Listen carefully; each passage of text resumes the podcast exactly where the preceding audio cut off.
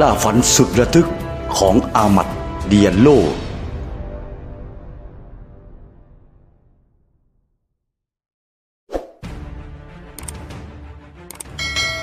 เมื่อไม่นานมานี้มีข่าวว่า เทมบา คาเบก้า ชายชาวแอฟริกาใต้ ผู้รอดตายจากการซ่อนตัวอยู่ใต้ท้องเครื่องบิน ออกมาเปิดเผยเรื่องราวอันน่าระทึกขวัญและรันทดในคราวเดียวกัน ด้วยความอยากจะหนีชีวิตอันยากเข็ญลำบากสุดๆ ในแคมป์คนงานก่อสร้าง เลยชักชวนคาร์ลิโต้เพื่อนอีกคนเข้าไปแอบอยู่ตรง landing gear ซึ่งคือบริเวณฐาน ใช้รับน้ำหนักก่อนเครื่องลงสู่รันเวย์นั่นหมายถึงเขาอยู่ใต้เครื่องบินที่บินมีระดับความสูง 20,000 ฟุตนั่นเอง ทั้งสองคนเล็ดรอดจากสายตาเจ้าหน้าที่ที่มาได้ แอบไปอยู่ตรงช่วงล่างของเครื่องโบอิ้ง747 400 สายการบิน British Airways เที่ยวบิน 54 บินออกจากโยฮันเนสเบิร์กเมื่อกลางปี 2015 ในสภาพต้องอยู่บนความสูงเกือบ 20,000 ฟุต ท่ามกลางอุณหภูมิติดลบ 60 องศาเซลเซียส นานเกือบ 10 ชั่วโมง การจะต่อสู้ยื้อเอาชีวิตรอดนั้น ต้องเรียกว่าใช้คำว่าปาฏิหาริย์แต่ด้วยความรู้สึกว่าไม่มีอะไรจะเสียอีกแล้วไปตายเอาดับหน้าดีกว่าไม่ต้องทรมานกับการใช้ชีวิตในบ้านเกิดของตัวเอง นี่คือสิ่งที่เขาเลือก เสียงสุดท้ายที่คาเบกาได้ยินคือคำพูดของคาริโตที่พยายามให้กำลังใจว่า เราต้องทำให้ได้ อย่ายอมแพ้ ก่อนที่สติจะตับบูบลง เขาพบตัวเองอีกทีอยู่ในโรงพยาบาลที่ลอนดอน ก่อนมารู้ภายหลังว่าเพื่อนที่เผชิญชะตากรรมมาด้วยกันเสียชีวิต โดยตกจากเครื่องบินก่อนถึงสนามบินฮิสโตรในกรุงลอนดอนห่างแค่ 9 กิโลเมตรเท่านั้น คาเบกา เปิดเผยเรื่องราวของตัวเองกับ Channel 4 ของ BBC ในสารคดี ว่าชายผู้ตกลงมาจากฟ้าหรือ The Man Who Fell from the Sky แน่นอนเขาเสียใจที่ตัวเองรอดตายมาได้คนเดียว แทนที่จะได้มาเริ่มต้นชีวิตใหม่ด้วยกัน ตามความฝัน แต่คาเบก้าก็เกือบต้องจากโลกนี้ไปแล้ว เขานอนรักษาตัวยาวนานถึง 6 เดือน เพราะร่างกายขาดออกซิเจนอย่างหนัก ปอดและหัวใจมีปัญหา อย่างไรก็ดีสุดท้ายเขาเป็นฝ่ายเอาชนะโชคชะตาอันโหดร้าย ได้มาเริ่มต้นใหม่ในประเทศที่คิดว่าพอจะหาทางออกให้กับชีวิตได้ดีกว่าอยู่ ไปแบบสิ้นหวังสำหรับคนที่เกิดมาไม่รู้ว่าพ่อคือใคร แม่จากไปเป็นทารกแบเบาะสามเดือน ตอนอาศัยอยู่กับลูกพี่ลูกน้อง ซึ่งต้องปากกัดตีนถีบเอาตัวรอดในสภาพสังคมที่ฟอดเฟะทั้งอาชญากรรมและยาเสพติด เมื่อคุณเห็นแล้ว ว่าแทบไม่มีโอกาสเลยในชีวิต ก็ต้องเลือกเอาว่าจะดิ้นรนวิ่งไปหา หรือยอมรับกับชะตากรรม คาเบกาเลือกอย่างแรก แม้จะรู้ว่าอาจต้องแลกด้วยชีวิตก็ตามสำหรับบางคนที่ไม่มี choice มากนัก ไม่มีอะไรจะแย่กว่านี้อีกแล้ว ทุกวันนี้คาเบกาอาศัยอยู่ในแฟลตเล็กๆ ที่เมืองลิเวอร์พูลร่างกายยังอยู่ในช่วงฟื้นฟู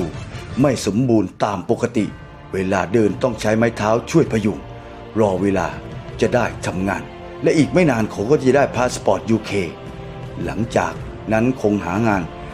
ได้อย่างเป็นเรื่องเป็นราว มีเงินมาประคับประคองชีวิตให้อยู่รอดอย่างไม่ลำบากอะไรนัก นี่คือความฝันของคาเบกา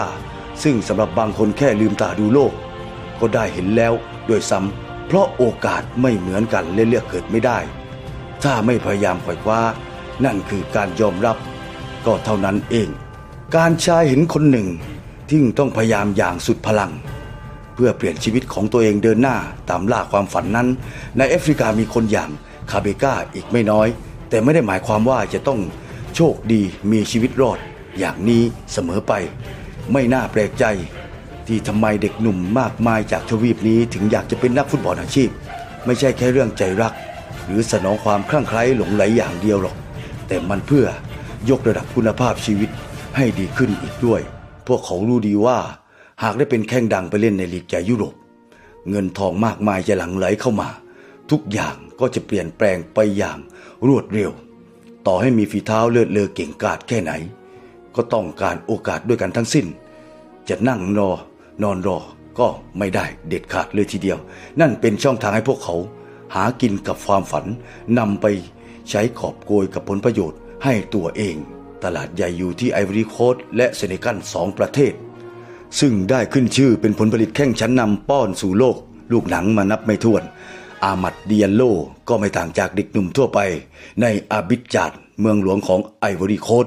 เขามีความฝันอยากจะเป็นนักฟุตบอลอาชีพ เล่นในลีกใหญ่ของยุโรปพ่อแม่เองก็พอจะเข้าใจว่าหากลูกชายได้เป็นนักฟุตบอลดัง อาจเป็นหนทางเดียวช่วยให้ครอบครัว ลืมตาอ้าปากได้ ฉะนั้น จึงยอมหาเงินก้อนใหญ่เพื่อส่งลูกไปยังยุโรปตามที่อีเยนแนะนำมา ไม่มีการเปิดเผยตัวเลขที่ชัดนัก แต่เชื่อว่าต้องใช้เงินก้อนแรกก่อน 7,000 ปอนด์ด้วยกัน ซึ่งถือว่ามหาศาลสำหรับคนแอฟริกาที่หาเช้ากินค่ำโดยค่าใช้จ่ายส่วนใหญ่จะใช้ในการปลอมแปลงเอกสารต่างๆ เพื่อเล็ดรอดเข้าไปในอิตาลีให้ได้ ไม่นานมานี้ Daily Mail เคยทำสกู๊ปเกี่ยวกับการลักลอบเข้าอิตาลีอย่างผิดกฎหมายของอามัด ซึ่งเขามาพร้อมกับอาเมดจูเนียพี่ชายแท้ๆ อาเมดมามาดูตราโอเรซึ่งเป็นโค้ชทีมฟุตบอลในอาบิจานได้ปลอมแปลงเอกสารเพื่อสวมรอยเป็นพ่อ ในขณะที่ภรรยาของเขามาริยาเตเฮอร์รับบทเป็นแม่ ส่วนน้องสาวของมารีนากับสามีก็ปลอมเป็นพ่อแม่ของญาติอาหมัดที่เดินทางมาพร้อมกัน เรียกว่าทำงานกันเป็นขบวนการเลยทีเดียว ดังนั้นเราจึงได้ยินชื่อของอามัดดิยันโลตราโอเร ครั้งแรกกระทั่งมาเปลี่ยนแปลงภายหลังที่มีการตรวจสอบ DNA แล้วว่า ไม่ตรงกันเลยสักนิดเดียว และไม่มีใครรู้แน่ชัดเลยด้วยว่าอาเมดจูเนียคือพี่ชายในไส้ที่คลอดตามกันมา หรือเปล่าด้วย หลักฐานมัดโจวานนี่ดาเมียโกดราโกคนดำเนินการทุกอย่าง ซึ่งตัวเขาอ้างว่าพร้อมรับโทษ แต่ขอยดหย่อนลงบ้าง เพราะมีประโยชน์จากการให้ข้อมูล อย่างไรก็ดีเจ้าหน้าที่ตำรวจสอบสวนสงสัยว่าดราโก้พัวพันกับพวกมาเฟียในอิตาลีที่ทำธุรกิจผิดกฎหมาย เกี่ยวกับการค้ามนุษย์ข้ามชาติหรือเปล่าเดนิสเชลินีซึ่งน่าจะเป็นโค้ชคนแรก ๆ ของอามัดที่อิตาลีเปิดเผยกับนักข่าว BBC ว่า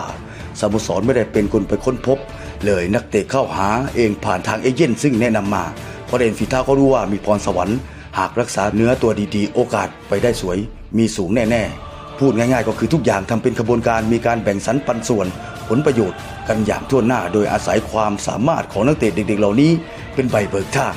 อามัดคือหนึ่งในเด็กที่โชคดีมากๆ ไม่ใช่เพราะความสามารถในเชิงลูกหนังอย่างเดียว แต่ยังเจอกับเอเย่นซึ่งนำมายังสโมสรฟุตบอลไม่ใช่หรอกไปค้ามนุษย์ ซึ่งมีอีกมากมายที่ตกหล่นหายสับสูญไปครอบครัวที่แอฟริกาติดต่อไม่ได้อีกเลย เราจึงได้เห็นอาหมัดลงทำประตูแรกในสีเสื้อแมนเชสเตอร์ยูไนเต็ดโดยใช้เวลาเพียงแค่ 43 นาทีเท่านั้น ไม่ต้องสงสัยเลยว่าอาหมัดมีความฝันอันยิ่งใหญ่กว่าจะมาถึงจุดนี้ได้ ต้องผ่านอุปสรรคมาไม่น้อย ต้องวิ่งหาโอกาสไม่ใช่นอนเล่นบอลอยู่บ้านเกิดเฉยๆ แล้วแมวมองจะมาหาถึงที่ เขาคงไม่มีทางเห็นได้แน่นอนนะครับ แม้รู้ว่าจะต้องเสี่ยงมากแค่ไหน แต่คงคล้ายกับเทมบ้าคาเบกายังไงก็ต้องลองไม่อย่างนั้นก็ไม่มีทางได้สัมผัสความฝัน เด็ดขาดสองคนนี้เหมือนกันตรงที่โชคดี ดังนั้นพวกเขาย่อมน่าจะเข้าใจลึกซึ้งถึงคุณค่าของโอกาสที่จะตามหาจนเจอ เมื่อมันเจอแล้วก็ต้องใช้มันให้คุ้มแน่นอน นี่คือสิ่งที่เป็นเรื่องราวอุทาหรณ์ปฏิหารรันทดในเวลาเดียวกันของการเดินทางสู่ความฝันของอามัดดิยันโล ทุกอย่างของเขา นั่นมาจากวจิตวใจที่บอกกับตัวเองว่า ไม่มีอะไรได้มาง่ายได้ ถ้าเราไม่ลงมือทำขอบคุณมากครับ ร่วมแสดงความคิดเห็นไว้ใต้คลิปได้เลยนะครับ กับอามัดดิยาโลฝากกดไลค์กดแชร์แล้วก็อย่าลืมกด Subscribe เพื่อจะได้ไม่พลาดคลิปต่อๆไป วันนี้พรานหงส์ขอลาไปก่อนพบกันใหม่คลิปหน้า สวัสดีครับ